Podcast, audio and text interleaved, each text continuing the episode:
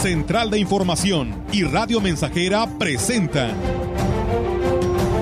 XR Noticias. La veracidad en la noticia y la crítica. Con la cobertura más completa para toda la región huasteca.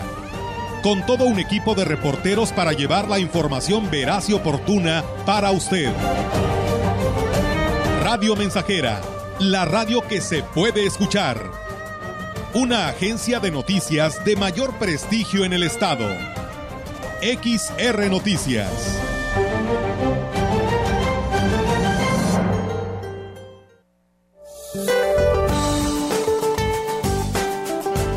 Para hoy, el Frente Frío número 21, una vaguada polar y la corriente en chorro polar generará probabilidad de lluvias puntuales fuertes en Sonora y chubascos en Baja California y Chihuahua, con posible caída de aguanieve o nieve en sus zonas serranas, así como rachas de viento fuertes a muy fuertes y ambiente matutino frío a gélido en los estados del noroeste y norte del territorio mexicano. De igual manera, un canal de baja presión que se ubicará esta tarde en el noreste del país producirá rachas de viento fuertes en Nuevo León y San Luis Potosí. Por su parte, el ingreso de aire húmedo del Océano Pacífico y Golfo de México, favorecido por la corriente en chorro subtropical, así como la entrada de humedad proveniente del Mar Caribe, ocasionará probabilidad de chubascos en Nayarit, Jalisco y Chiapas, y lluvias aisladas en Baja California, Sinaloa, Durango, San Luis Potosí, Colima, Michoacán y entidades de la Mesa Central, incluyendo zonas del Valle de México, así como el sureste de la República Mexicana y estados de la península de Yucatán, y vientos de componente sur sobre las costas de Veracruz y Tamaulipas. Para la región se espera cielo nublado, viento dominante del este. La temperatura máxima para la Huasteca Potosina será de 29 grados centígrados y una mínima de 18.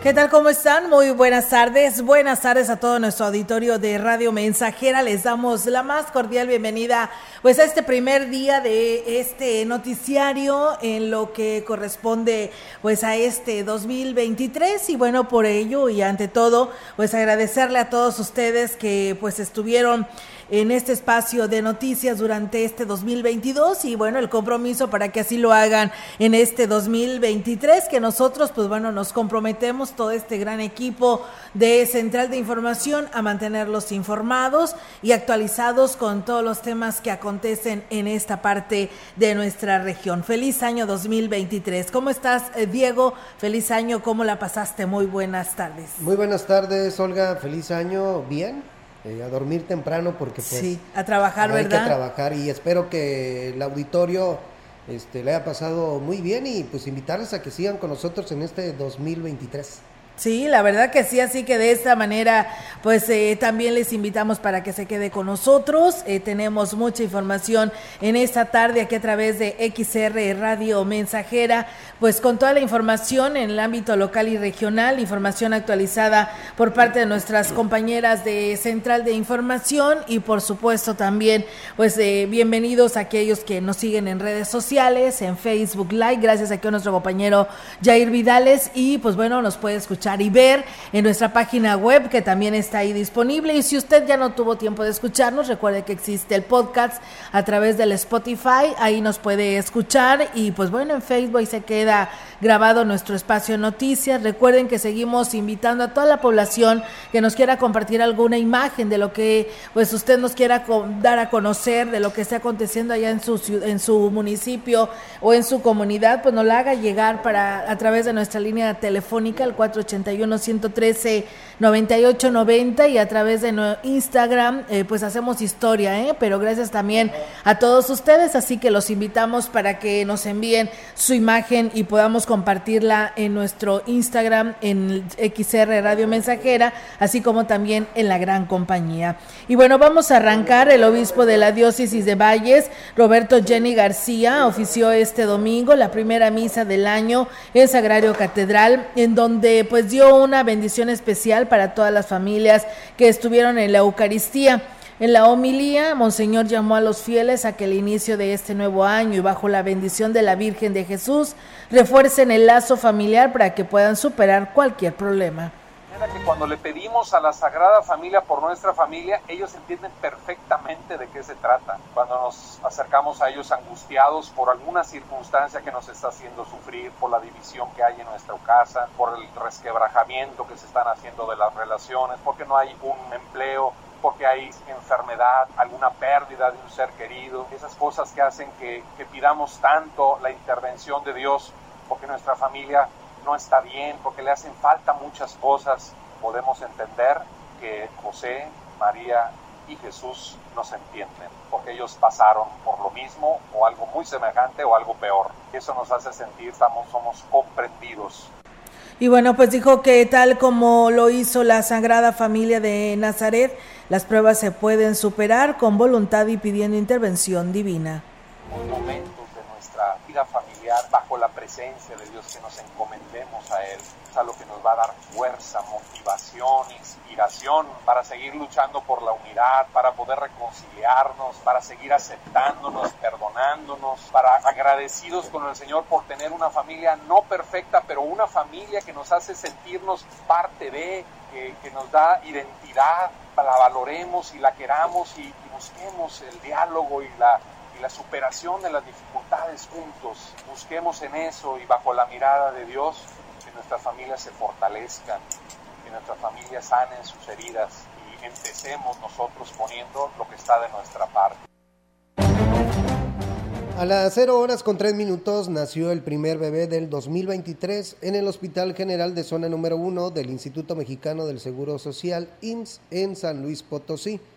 Así lo informó la doctora María Guadalupe del Rosario Garrido Rojano, titular del IMSS en el estado, quien señaló que el bebé es de sexo masculino con un peso de 3 kilos 680 gramos y midió 52 centímetros. El nacimiento se dio por parto natural. Para la atención de los derechohabientes, un equipo multidisciplinario de profesionales de la salud se encargó de realizar el alumbramiento bajo las más estrictas medidas de sana distancia, higiene y cuidado del área quirúrgica. En el IMSS San Luis Potosí, en promedio, nacen más de 22 niñas y niños diariamente, y en total fueron atendidos 8.032 nacimientos durante el 2022, comentó la doctora Garrido Rojano. El Seguro Social brinda atención obstétrica en los hospitales generales de zona número 1 en la capital y en el número 6 en Ciudad Valles, en los hospitales generales de subzona número 9 en Río Verde y en el número 4 en El Naranjo. Finalmente, la representante del instituto en la entidad expresó que derivado de la emergencia sanitaria por COVID-19, se implementaron estrictas medidas sanitarias en las áreas de atención a las mujeres gestantes para evitar el riesgo de contagio en los recién nacidos. A nivel nacional, Dariel Alari fue el primer bebé nacido en el IMSS a las 0:01 del 1 de enero de 2023 en el Hospital de Ginecopediatría 3A en Magdalena de las Salinas, Ciudad de México. Nació por cesárea, pesó 3 kilos 540 gramos y midió 50 centímetros. Pues bien, ahí está, amigos del auditorio, esta información que se tiene con respecto a esta información sobre el primer nacimiento de el niño en San Luis Potosí a nivel nacional. Y bueno, el presidente de la Unión Potosina Independiente de Padres de Familia, Jorge Alberto Álvarez Castillo, hizo el llamado para que tras el regreso a clases se refuercen las medidas de prevención contra el COVID-19 y otros males respiratorios en todas instituciones educativas. Mencionó que que no se debe bajar la guardia en las instituciones para evitar que en el estado potosino repunten los casos. Recordó que la primera mitad del presente ciclo escolar, donde las clases fueron presenciales, se tuvo el cuidado de implementar estrategias para frenar contagios, pero estas se deben de reforzar. Indicó que tanto los padres de familia, docentes y directivos deben de estar muy atentos en este tema para que no se registren brotes de este tipo de enfermedades como ha ocurrido en otras entidades. Externó que no hay cabida para el relajamiento en cuanto a las medidas sanitarias de prevención, ya que van de por medio la salud de las familias. Hasta el momento, la Secretaría de Salud del Gobierno del Estado no ha emitido ninguna recomendación para el regreso a clases sea a distancia. Esto ante el incremento de casos de COVID-19 en la entidad y otras enfermedades respiratorias. Por lo anterior, el secretario de Educación del Gobierno del Estado, Juan Carlos Torres Cedillo, recordó que las clases iniciarán el próximo 9 de enero y la recomendación en todos los planteles es que se refuercen las medidas sanitarias para evitar contagios entre los alumnos.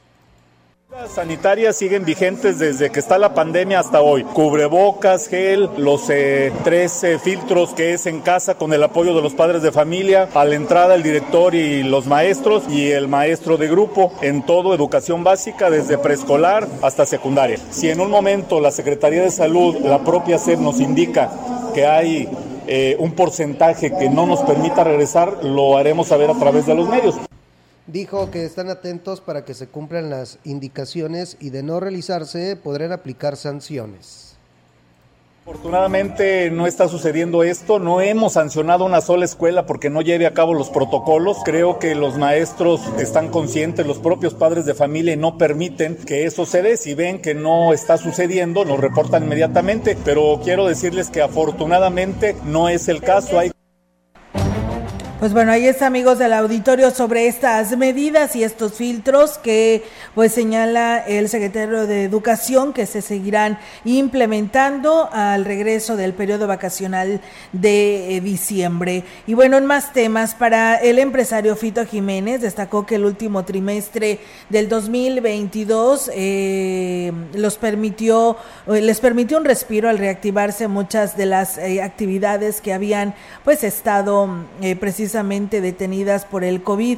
Destacó que existe incertidumbre en el 2023, en este 2023, pues el regreso del COVID podría afectarlos nuevamente. Clases, como te comento, fue algo primordial, ya que se reactivan todos los rubros. Háblate transporte, papelerías, alimentos, puesto que pues ahora sí se ve el consumo en general. Y en el caso de nosotros papeleros, sí fue algo primordial. ¿Cómo esperamos el 2023? Pues todavía de recuperación. Ahorita con miedo por este nuevo llamado a volver un poquito a la situación de seguridad sanitaria. Esperemos que la ola que venga no nos afecte tanto. Y bueno, pues agregó que en el sector papelero, donde actualmente se desenvuelven las ventas, cayeron, sin embargo se logró salir avante y con el ánimo de seguir adelante. Los programas federales que liberaron, el programa de la escuela es nuestra, estamos viendo que en todo lo que es Huasteca Norte y Sur, zona media, que es lo que yo abarco, sí está habiendo respuesta. Los constructores veo que están trayendo obra. En el caso de nosotros, pues las escuelas están comprando algo de mobiliario, papelería, librería, material didáctico. Entonces sí estamos viendo, eso nos está ayudando. Ahorita con estas ventas decembrinas, pues la venta del papel, los juguetes, nos ayuda bastante. La representante del albergue para enfermos del Hospital General de Ciudad Valles, Aurelia Vázquez Córdoba, manifestó que espera que en este 2023 más alcaldes de los municipios de la zona huasteca aporten recursos para el sostenimiento del mismo. Dijo que hasta el momento solo el edil de Aquismón, Cuauhtémoc Valderas Yáñez, se ha preocupado por aportar y gracias a esto pues se benefician no solo los que provienen de este municipio, sino todos los que acuden a recibir atención. Se cuenta con la ayuda de Aquismón, que es el único municipio de toda la que nos está dando esa gran ayuda, porque aunque es para su gente, pero también se comparte con la demás gente que viene aquí al albergue. Sí, aquí se recibe a todos, siempre y cuando la condición es que tenga enfermos en el hospital. Externó que no discriminan a nadie, pueden recibir hombres y mujeres por igual, embarazadas y personas de otros estados.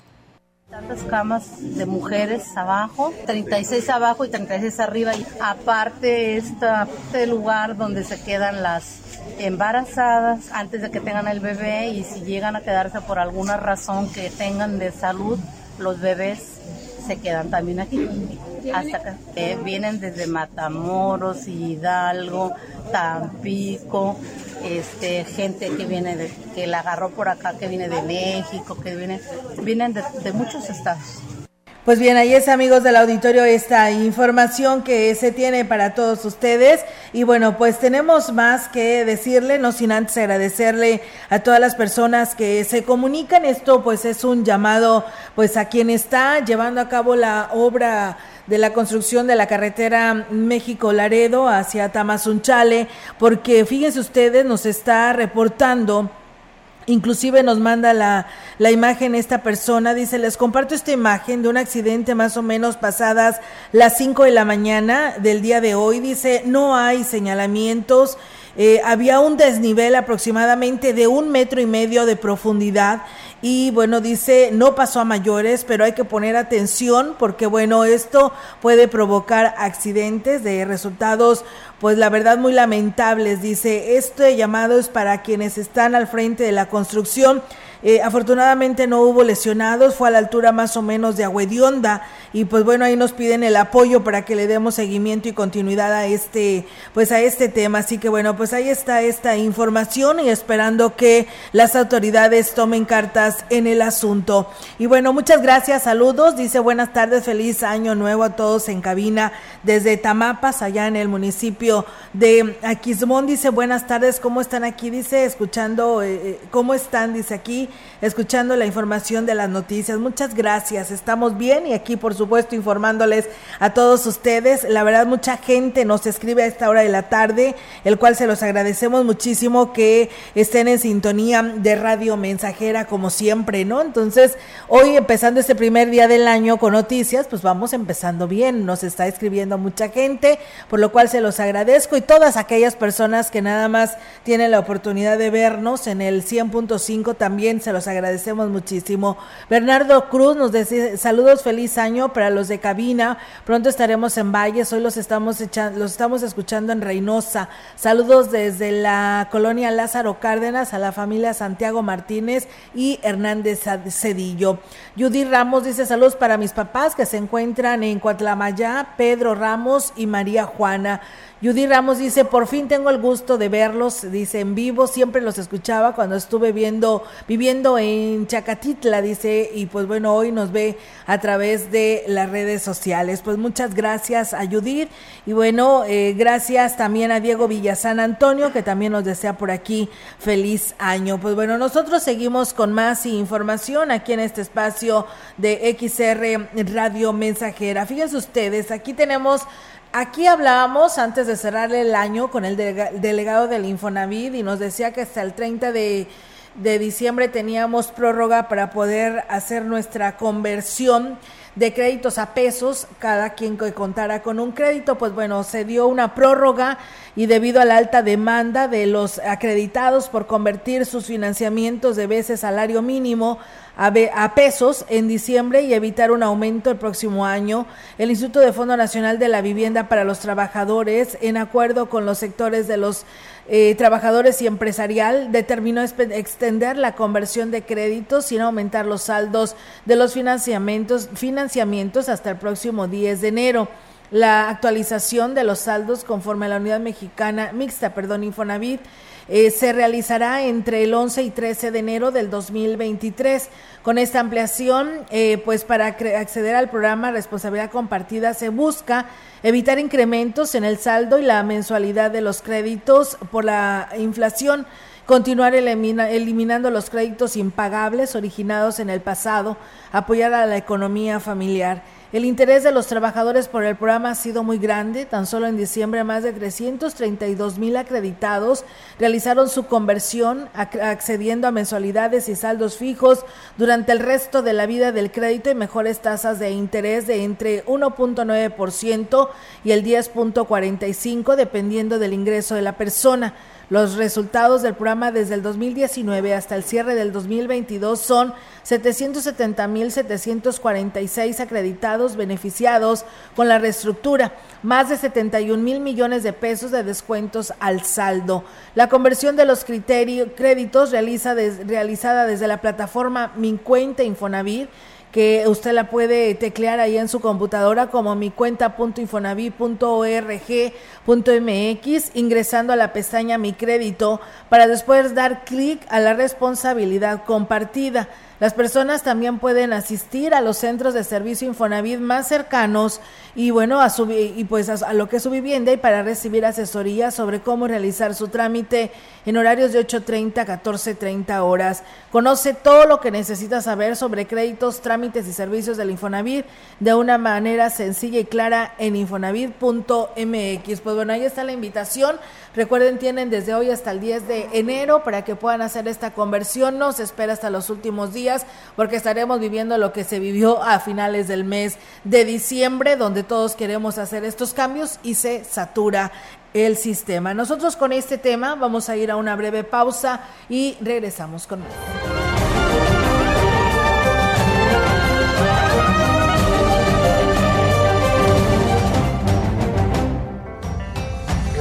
El contacto directo 481-382-0300. Mensajes de texto y WhatsApp al 481-113-9890 y 481-39-1706. XR Noticias. Síguenos en Facebook, Twitter y en radiomensajera.mx.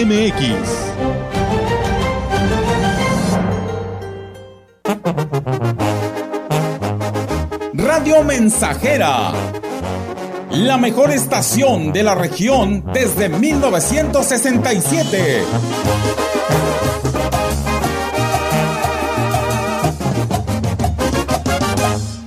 Educación gratuita, laica y de excelencia en todos los niveles. Es ahora derecho de niños y niñas, de jóvenes y de todas las personas. También acceso a servicios de salud gratuitos y de calidad desde la gestación y en todas las etapas de la vida. El Senado ha aprobado reformas y nuevas normas en salud y educación que garantizan el desarrollo, oportunidades y bienestar de las y los mexicanos. Ahora es ley. Senado de la República. 65ª Legislatura. La piedra y el chemo activo afectan tu cerebro, te matan las neuronas y son muy adictivos. Yo sé lo que te digo, pues he sido testigo. Piensa más en tu gente, tu vida y tus amigos. Escucha lo que te digo, pues es verdad. El negocio de la droga es algo que termina mal. Escucha bien, hermano, porque esto te hace daño. El negocio de la droga es algo que termina mal. Esto siempre acaba mal, carnal. Esto siempre acaba mal. Si necesitas ayuda, llama a la línea de la vida 800-911-2000.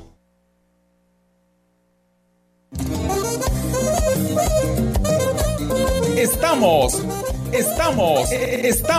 haciendo historia en el 100.5 de frecuencia modulada.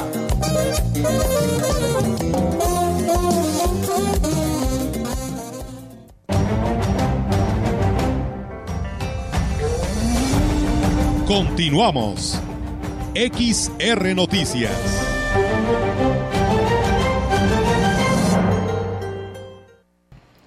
El gobernador de San Luis Potosí, Ricardo Gallardo Cardona, lamentó el fallecimiento del presidente municipal de Santa María del Río, Emanuel Gobea Díaz, quien perdió la vida la tarde de este 31 de diciembre tras sufrir un accidente en la carretera libre a Río Verde.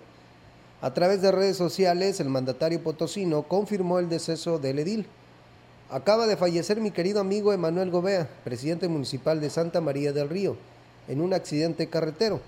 Además, se solidarizó con la familia del presidente municipal y con el pueblo de Santa María del Río. Mi más sentido pésame a todo ese hermoso municipio, escribió. De acuerdo con los primeros reportes, el alcalde iba a bordo de su camioneta. Salió de Santa María del Río a Santa Catarina. Hasta el momento se desconoce cuántas personas viajaban con él. En esos momentos cuerpos de rescate pues atendieron ahí en la zona, por lo que se solicitaba a la ciudadanía transitar con extrema precaución. Pues bien, ahí está, amigos del auditorio, esta información. Un saludo allá a mi maestra Lupita Pérez de Zumba, que nos está escuchando a esta hora de la tarde. Y pues bueno, ya voy a tener que reincorporarnos a hacer ejercicio, porque recuerden que pues si haces ejercicio y te alimentas bien, pues estarás sano. Así que pues hay que, es el propósito siempre, ¿no, Diego?, que uno hace cada año, el compromiso de que vamos a hacer ejercicio, vamos a adelgazar y nos vamos a portar bien, ¿no?, en cuanto a la alimentación se refiere. Así es, el compromiso está, pero que podamos cumplir ese propósito. Está algo difícil, ¿no? Pero sí se puede. De hecho, sí, creo que ya has durado cierto tiempo, sí, ¿no?, largo tiempo en clases de sí, la verdad que sí, me gusta muchísimo, te destrezas y pues llegas un momento en el que dices, en lugar de agarrarlo con tus hijos o tu marido, en este caso mío, pues lo haces y lo avientas allá al foie, ¿no?, allá en lo que es la zumba, y la verdad que sí te ayuda muchísimo, así que se los recomiendo para que hagan ejercicio todos los días y les va a ayudar mucho. Y se dice, leyendo algún libro, que para que se haga costumbre y un hábito, tienes que ir constantemente, cumplir 2 meses. Los primeros semanas es muy difícil, pero ya al pasar 2 meses ya como que tu cuerpo se va adaptando al ejercicio y ya lo empiezas a hacer ya habitualmente. Sí, la verdad que sí, hoy porque nos faltaron alumnas o compañeras para hacer ejercicio, pues esta última semana la verdad que fue muy, muy variado, casi no acudimos. Y la maestra dijo, nos vemos el lunes del próximo año. Pues bueno, ahí estaremos, por supuesto, puntuales para pues darle seguimiento a esto que nos apasiona y la verdad nos gusta muchísimo pues ir a Zumba. Así que pues usted también hágalo y la verdad que después también le va a extrañar no poder ir y tener la oportunidad de ir a bailar. Se lo digo como experiencia. Y bueno, muchas gracias al resto de las personas que se siguen comunicando este espacio de noticias. Alejandro Cruz dice, buenas tardes, Olga, Diego, feliz año, que todos sus sueños y propósitos se cumplan con la bendición de Dios, siempre toda la prestigiada audiencia que siempre los sintoniza y ya en sintonía de la mejor información que ustedes nos dan a conocer. Pues muchas gracias, Alejandro, muchas gracias también a Diego Villazán Antonio, que nos dice, me pueden saludar. Pues bueno, ahí está el saludo, Diego, también para ti. Buen Danae Madaí Robledo, buenas tardes, feliz año 2023, pues aquí saludándolos, y que un saludo para mi papá Eulogio Robledo Solís, que él nos está escuchando las noticias en el rancho Pozo Blanco, en el municipio de San Antonio, en la colonia Solidaridad. Nos dicen que ahí en el bulevar, a lo que es la nueva carretera al Ingenio, pues dejaron caña tirada, dice, afuera de un domicilio particular, y pues bueno, ahí nadie ha ido a recoger nada, así que pues lamentablemente era lo primero que decía el presidente, a que se iban a hacer acreedores a sanciones. Pues bueno, alguien será el responsable de esta caña que se tiró ahí en este domicilio particular, para que pues se tomen cartas en el asunto. Y bueno, buenas tardes, Olga, nos gustaría que nos informen si está abierto las oficinas del INE aquí en Valles, estaremos investigando para darle a conocer este dato. También muchas gracias al profesor Ismael Contreras, que se comunica a este espacio y que también nos dice que ya nos está escuchando. Muchas gracias por hacerlo, y saludo también a usted, profe. Buenas tardes, feliz año, un abrazo a la distancia. Les mando saludos a Daniel Estrada de parte de Celedonio, que nos escucha en Mapotla, Axtla de Terrazas. Pues bueno, ahí está el saludo y gracias a todos ustedes.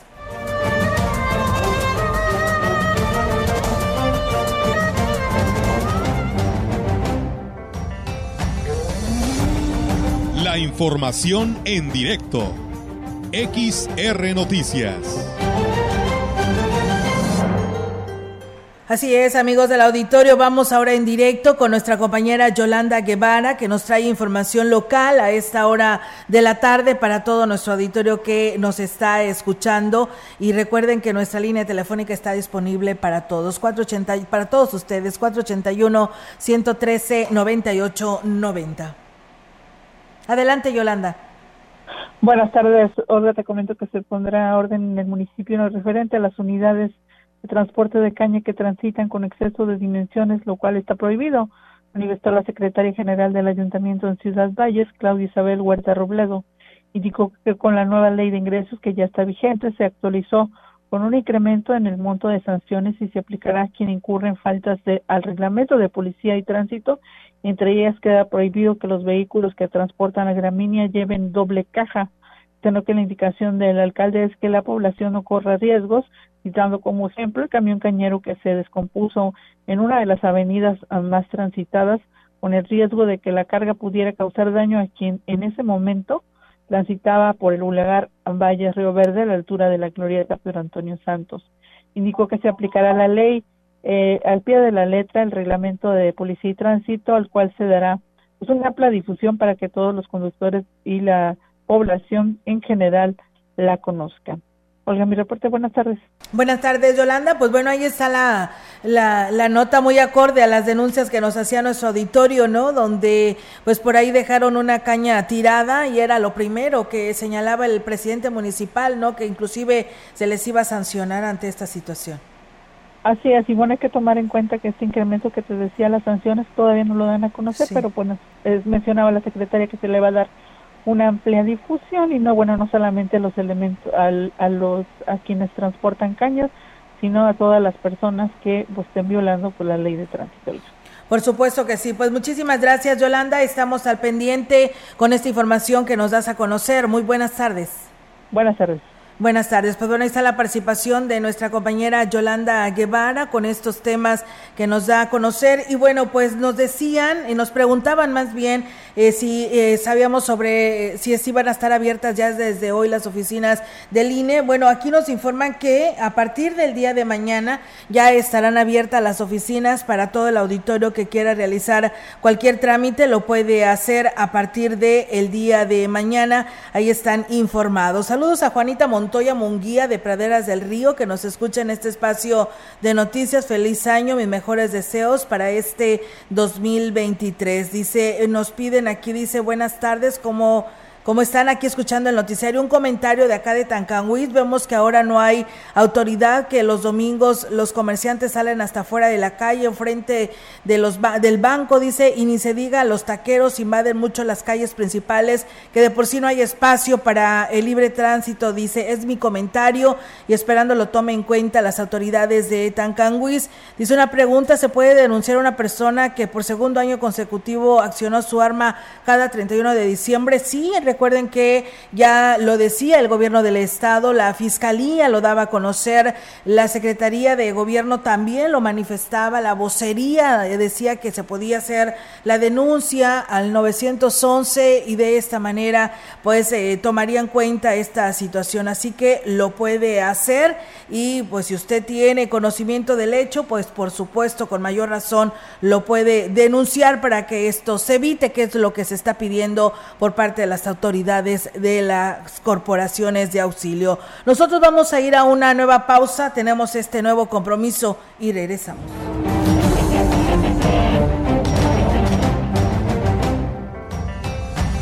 El contacto directo 481-382-0300, mensajes de texto y WhatsApp al 481-113-9890 y 481-39-1706.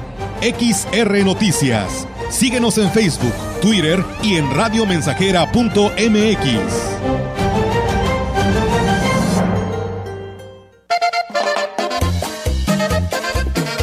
Proyectando solo lo mejor. Desde Londres y Atenas sin número en Ciudad Valle, San Luis Potosí, México. La frecuencia más grupera desde 1967 en el 100.5 de FM, Radio Mensajera. Voy a la ducha, de ahí salgo bien trucha, me pongo mi cachucha y me tomo otro café. Teléfono en cabina 481-382-0300 y en todo el mundo radiomensajera.mx. Todo está claro. Llegamos para quedarnos.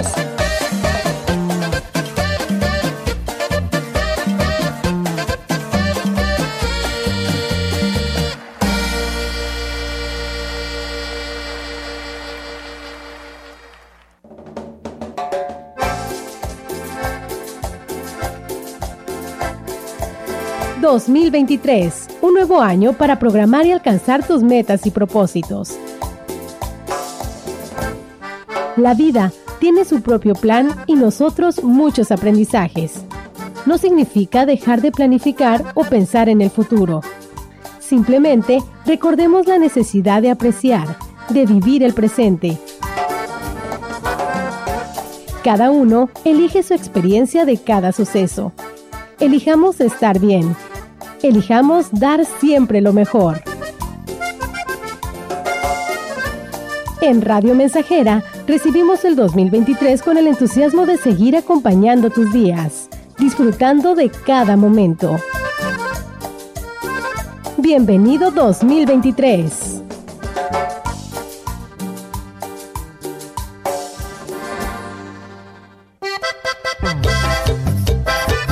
Estamos haciendo historia, contando la historia.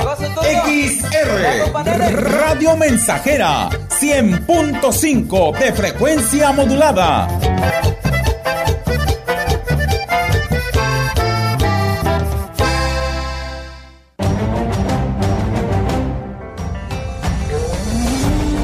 Continuamos. XR Noticias.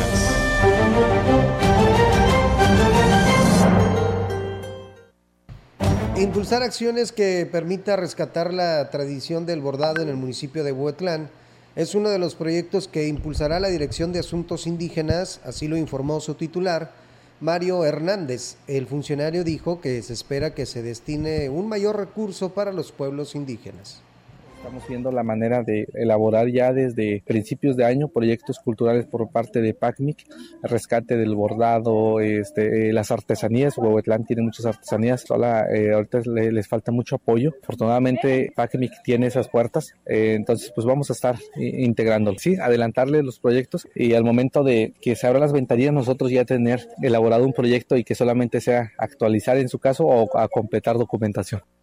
En cuanto a la toma de protesta de las nuevas autoridades, el funcionario dijo que está por definirse la fecha del acto protocolario y dar seguimiento a los trabajos que se está realizando con cada localidad.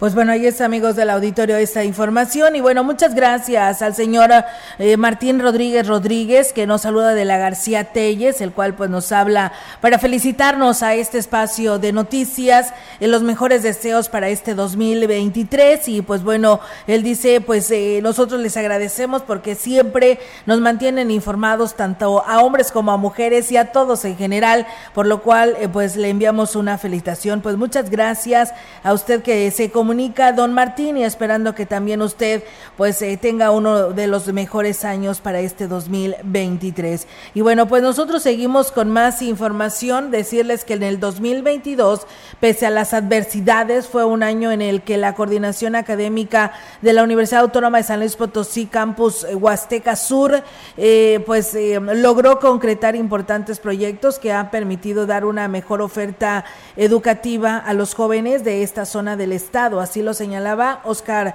Fernández Pérez Tejada. El titular de la coordinación destacó que este año se concretaron convenios de colaboración con los ayuntamientos para las prácticas de los futuros profesionistas, la implementación institucional de 4 diplomados como opción a titulación, y aquí habló sobre ello. Nuestras 4 carreras evidentemente fortalecidas. En este 2022 iniciamos con una matrícula histórica que no se había tenido en años anteriores. La carrera de Ingeniería Agroindustrial, que iba en decadencia, se fortaleció sobremanera. Ha recibido inversión muy, pero muy importante para sus laboratorios, que entregamos antes de salir de vacaciones, de más de 1,5 millones de pesos, con el invernadero. Señaló que el 2023 debe concretar a la coordinación como la mejor opción de estudios en la región huasteca con la nueva carrera de psicología que se ofertará a partir del mes de agosto. Trabajar mucho este 2023 con el tema del emprendimiento. Tenemos muchos jóvenes egresados que tienen sus negocios y vamos a trabajar con ellos para ayudarles desde su escuela. Pese a que no son jóvenes ya estudiantes con nosotros, los vamos a ayudar a fortalecer sus negocios, los vamos a apoyar con hacerles sus planes de negocios, estrategias de negocios, publicidad y todo ese tipo de cosas. El gobierno de San Luis Potosí, a través de la Secretaría General de Gobierno, reportó saldo blanco durante festividades de fin de año como resultado del trabajo interinstitucional a través del Plan Operativo Otoño-Invierno 2022 y otras acciones de vigilancia en los 58 municipios.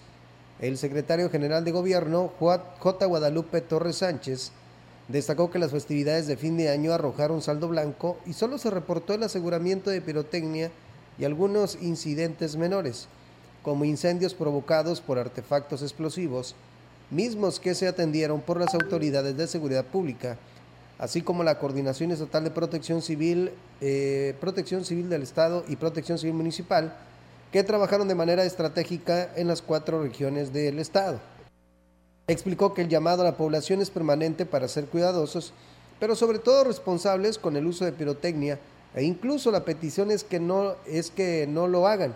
Asimismo, reiteró que están prohibidas las detonaciones de arma de fuego, ya que pueden causar algún accidente o lesiones a terceros. Este llamado es también a las autoridades municipales para revisar las conductas de sus funcionarios y evitar que incurran a faltas de esta naturaleza, como en el caso de Tampamolón. Ante ese hecho, el responsable de la política interna de gobierno del Estado informó que la Fiscalía General del Estado, de forma oficiosa, está a cargo de la investigación gracias a la videograbación que se difundió en redes sociales y medios masivos de comunicación, y cuyo material permitirá que se abra una carpeta de investigación, además de tratarse de un arma de uso exclusivo del Ejército. Su tenencia, aportación y además su manipulación, pues es un ilícito que no se va a dejar pasar ni a un funcionario ni a nadie, de manera institucional y respetuosa. Hacemos un llamado a la titular de esa entidad municipal que revise la conducta de todos sus funcionarios y su actuación, para no generar desconfianza entre la ciudadanía. Sí, fíjate que a raíz de estas declaraciones de lo que quienes no conocen lo que sucedió en Tampamolón, Corona, hoy por la mañana los medios estatales abordaban al fiscal José Luis Ruiz Contreras, donde él manifestaba que pues había precisamente en redes sociales pues este video donde en el municipio de Tampamolón, por una supuesta aparición en este video detonando un cuerno de chivo al aire, situación que consideraron como delito. El funcionario implicado es el director de Obras Públicas, lamentablemente, del municipio de Tampamolón, Corona, Hermes Sánchez Cano. Dice que fue gracias a este video que se viralizó en redes sociales y que se pudo conocer de esta situación. En este mismo sentido, el secretario pidió a los ediles revisar el comportamiento de sus funcionarios, porque este tipo de actitudes genera desconfianza en la población, por lo que ahí está el llamado que hacen las autoridades correspondientes a este tema. Pero no nada más fue Tampamolón, Corona, les platicamos algo que también aconteció lamentablemente en Tamuín. Las autoridades tomaron conocimiento de una persona lesionada por una bala perdida en Nuevo Tampaón, municipio de Tamuín.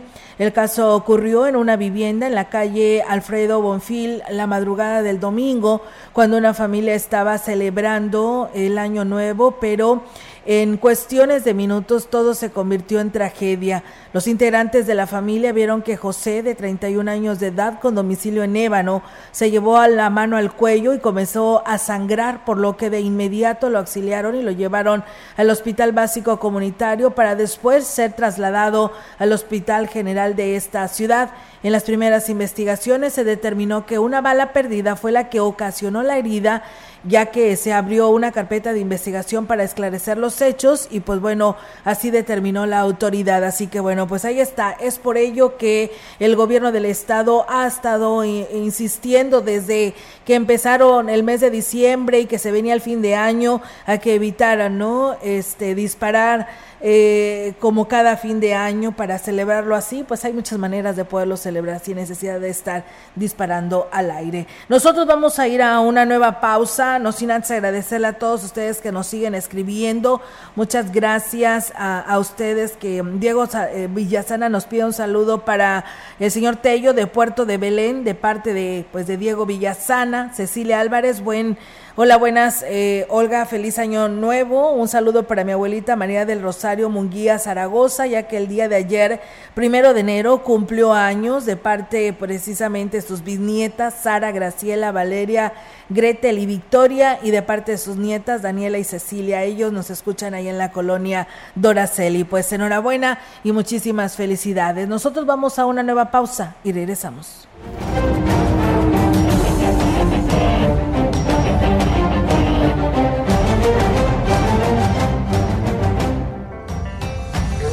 El contacto directo 481-382-0300. Mensajes de texto y WhatsApp al 481-113-9890 y 481-39-1706.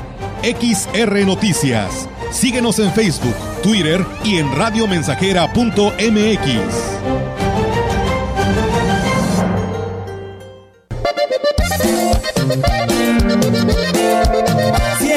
.5 Radio Mensajera, la frecuencia más grupera.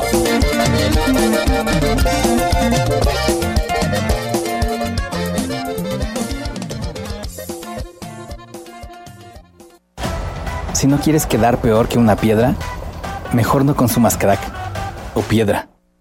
Consumirla daña tu cerebro y tu corazón, causando ansiedad y paranoia. Ahora el narco le añade fentanilo para engancharte desde la primera vez. Y el fentanilo mata. No te arriesgues. Si necesitas ayuda, llama a la Línea de la Vida, 800-911-2000. Secretaría de Gobernación. Con el servicio a domicilio de Su Bodega, es más fácil, sencillo y seguro surtir tu despensa sin salir de casa. Monto mínimo de compra, 300 pesos más costo de envío, 30 pesos. Y si tu compra es mayor a 600 pesos, el envío es gratis. Haz tus pedidos al 481-38-13421 o envía WhatsApp al 481-113-0542. Servicio a domicilio y pick up Su Bodega. Tu bodega te usa para más. XH, XR, Radio Mensajera, 100.5 de FM.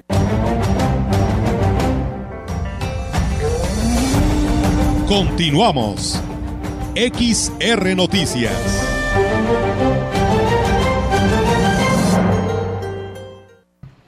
Con la visión de potenciar la actividad económica en la región huasteca a través de infraestructura carretera, el gobierno del cambio lleva a cabo el rescate de la vía Ciudad Valles en Naranjo, con una inversión de 220 millones de pesos como una apuesta para apuntalar la actividad turística, el sector agroindustrial y el crecimiento económico regional.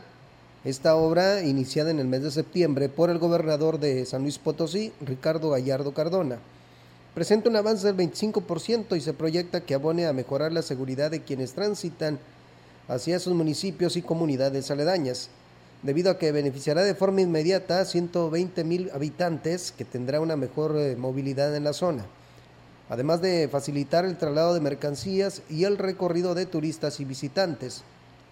El proyecto de rescate inicia en el entronque carretero A70 y la comunidad Coyoles Alincada en el Naranjo, para la renovación bajo estándares que garantice la durabilidad de 356,000 metros cuadrados de carpeta asfáltica, así como la intervención en drenajes secundarios, cunetas de sección triangular, instalación de señalamientos viales, vialetas inteligentes y pintura para señalar restricciones, prevenciones e informativas. A esta obra se suma el rescate integral del Boulevard Miguel Hidalgo en el Naranjo, con una inversión de 40 millones de pesos, que mejora la infraestructura vial del municipio, con iluminación moderna, que forma parte de la nueva infraestructura para la transformación del estado. Pues bien, ahí está, amigos del auditorio, esta información. Y bueno, pues también hablarles que un año es el plazo que tienen los prestadores de servicios turísticos para ampliar la oferta hotelera y brindar pues mejores servicios, ya que una vez que se termine la modernización de la carretera federal a Tamasunchale, el gobierno del estado pondrá en marcha un ambicioso proyecto. Los detalles lo dio el gobierno del estado, el gobernador del estado, Ricardo Gallardo, y aquí nos habla sobre ello.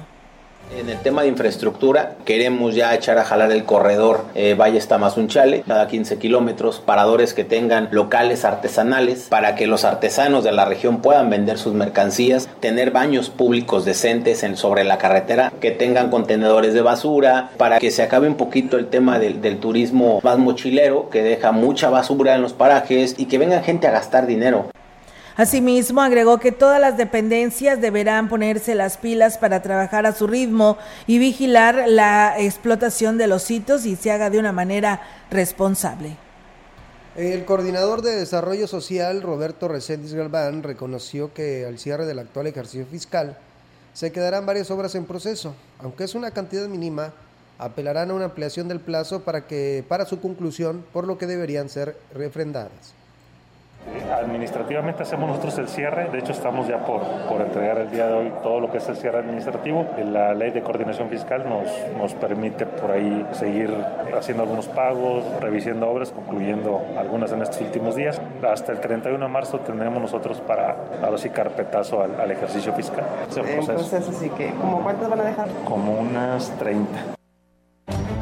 Detalló que se hicieron 156 contratos de servicio relacionados con obra pública, entre ellos 4 estudios, 5 de servicios y más de 140 obras. De servicios básicos, agua, drenaje, electrificación, algunas rehabilitaciones de calles, pavimentos y lámparas, por ahí también en el alumbrado público, se le invirtió en dos etapas. Traemos un aproximado de un 65% de inversión en zona urbana, 35% en rural, digo muy aproximado, pero en ese digo y obedece, quiero hacer la aclaración, a la densidad de población obviamente.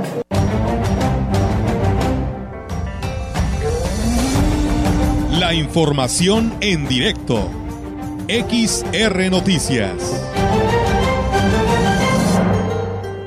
Así es, amigos del auditorio, regresamos con más temas y tenemos ahora la participación de nuestra compañera Angélica Carrizales con su reporte. Angélica, te escuchamos. Buenas tardes. Hola, ¿qué tal, Olga? Auditorio, muy buenas tardes. Olga, comentarte que, pues, ahora sí que este año resulta un tanto difícil el panorama para el sector comercial. Y es que, bueno, con todos los ajustes que se van a hacer a los diferentes, ahora sí que impuestos y por supuesto el salario mínimo, pues bueno, sí representa un fuerte reto para el sector comercial, así lo señaló el presidente de la Cámara Nacional de Comercio aquí en Ciudad Valles, el licenciado José Luis Purata, quien dijo que podría ser hasta marzo cuando se pueda ver el impacto que tendrán estos ajustes, tanto en el salario mínimo, que es del 20%, como en el pago del seguro social, la aportación que hacen por parte del patronal, y el 1% en la aportación patronal como impuesto. Y bueno, él señala que esta situación pudiera verse hasta el mes de marzo, ya una vez el impacto, que ya que es cuando se van a reflejar, digamos, las quincenas completas, y es cuando se tiene que efectuar totalmente el pago. Así lo señala el presidente de la Cámara de Comercio. Además, dijo que con respecto a la economía regional, el hecho de que los ingenios también hayan disminuido considerablemente la producción para esa zafra en los 4 ingenios de la región, esto también será un duro golpe en la economía regional, ya que, bueno, se calcula o se estima que del 23% será menos la producción que tengan para este año. Por lo tanto, eso significa que va a dejar de circular 1.300 millones de pesos, es lo que se estima que dejará de circular debido a esta disminución en la producción de los ingenios, de los 4 ingenios de aquí de la región. Y bueno, si a esto le sumamos todos los conceptos que tienen que pagar en lo municipal, pues bueno, todavía es bastante una situación difícil. Sin embargo, dijo que esto debe ser como un aviso para los comerciantes o el sector empresarial para pensar en el ahorro, ya sean los servicios, consumir menos luz o tratar de consumir menos luz y, por supuesto, detectar aquellas fugas o gastos innecesarios que se tengan para, pues, ir previendo toda esta situación y que los empresarios tengan un poquito o hagan el esfuerzo por tener unos ahorros para que no se vea reflejado en una desocupación laboral, que es lo más preocupante que pudiera desencadenar todas estas situaciones que se están presentando aquí en el país y sobre todo aquí en la región. Es mi reporte, Olga. Buenas tardes. Buenas tardes, Angélica. Pues muchísimas gracias por tu información y la verdad que sí, esta situación afectará a todo el país y esperando que tanto los empresarios y el gobierno federal pues se pongan a darle seguimiento en el tema de las inversiones o generar capital para que nuestro país pues le va bien a los empresarios, le va bien al gobierno federal y nos va bien pues a los subordinados, ¿no, Angélica? Así es, Olga, porque bueno, es precisamente el impacto, digamos, lo resentiríamos los trabajadores, todo lo que es la fuente de trabajadora, los que pudiéramos estar en riesgo, digamos, en estas todas repercusiones de los impuestos, los ajustes o aumentos en los impuestos que tienen que pagar, porque bueno, pues sería de una desocupación la abuela que se tendría que verse forzado del empresario, y eso es precisamente lo que señala el presidente de la Canaco. Para evitar ese tipo de situaciones es que se tiene que considerar todos estos aspectos y, por supuesto, hacer un ahorro y que el gobierno federal, bueno, invierta o, bueno, ahora sí que fortalezca lo que es la producción a menor costo hacia el sector empresarial. Muy bien, Angélica, gracias por tu información. Estamos al pendiente y buenas tardes. Buenas tardes, Sonia. Buenas tardes. Pues bueno, esa es la participación de nuestra compañera Angélica Carrizales con esta información que nos comparte aquí a través de XR Radio Mensajera. Seguimos con más. El Ayuntamiento de Aquismón, a través de la Junta Municipal de Reclutamiento, hizo un llamado a todo el personal del Servicio Militar Nacional de la clase 2004 y remisos que hayan obtenido la cartilla de identidad militar durante el 2022, así como en años anteriores y que por algunas circunstancias pues no han cumplido con sus obligaciones militares, acudan de manera personal a entregar el documento. Deberán presentarse en las instalaciones del 36 Batallón de Infantería localizado en Ciudad Valles, en la salida Tampico, dentro del horario de 8 de la mañana a 1 de la tarde, durante los sábados y domingos de enero. Deberán llevar el original de la cartilla y copias del acta de nacimiento y de la cédula única de registro de población CURP en nuevo formato, así como de la credencial de elector. Pues bien, ahí está el llamado que hace la autoridad. Y bueno, también de más información regional, el presidente municipal de Huehuetlán, José Antonio Olivares Morales, dijo que este 2023 será un año para consolidar grandes proyectos en beneficio de las familias. El edil destacó que lo vivido en el 2022 los deja con la experiencia de trabajar con mayor fortaleza y que de la mano de las autoridades comunales y de la ciudadanía se podrán hacer grandes cosas para el desarrollo de Huehuetlán. De parte de Rosy, de mía, de mis hijos, de todo nuestro equipo de este gobierno municipal, les deseamos unas felices fiestas, un próspero año nuevo, lleno de salud, lleno de unión. El compromiso es trabajar para todos, todas ustedes. Este 2023 tenemos muchos planes, estamos muy entusiasmados por lo que viene y estamos seguros que vamos a consolidar un mejor Huehuetlán para todos y todas, y de la mano con nuestro gobernador también muy entusiasmados porque hay muchos planes que estamos completamente convencidos de que lo que viene aún es mejor. El presidente de Tancanhuiz, Octavio Contreras, informó que en este 2023 continuarán los ajustes en las diferentes áreas del ayuntamiento para brindar un mejor servicio a la ciudadanía y corregir las fallas. El edil destacó la importancia de cumplir las expectativas de la población, por lo que el personal debe estar comprometido.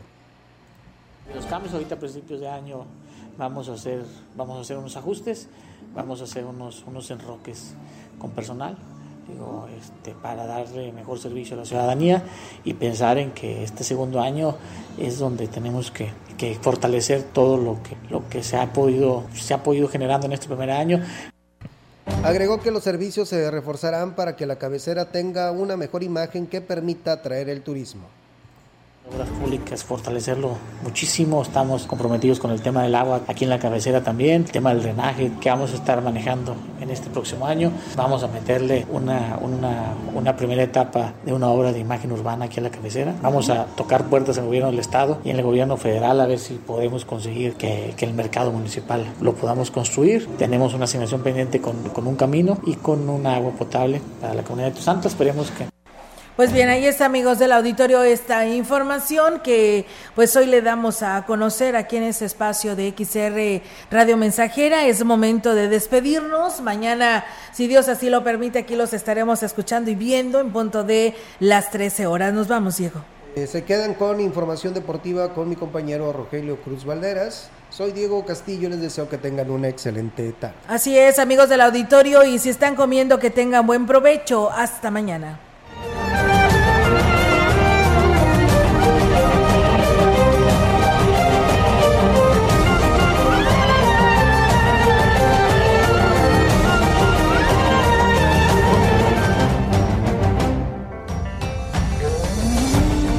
Central de Información y Radio Mensajera presentaron XR Noticias, la veracidad en la noticia y la crítica. De lunes a sábado, 2022, todos los derechos reservados. XR Radio Mensajera.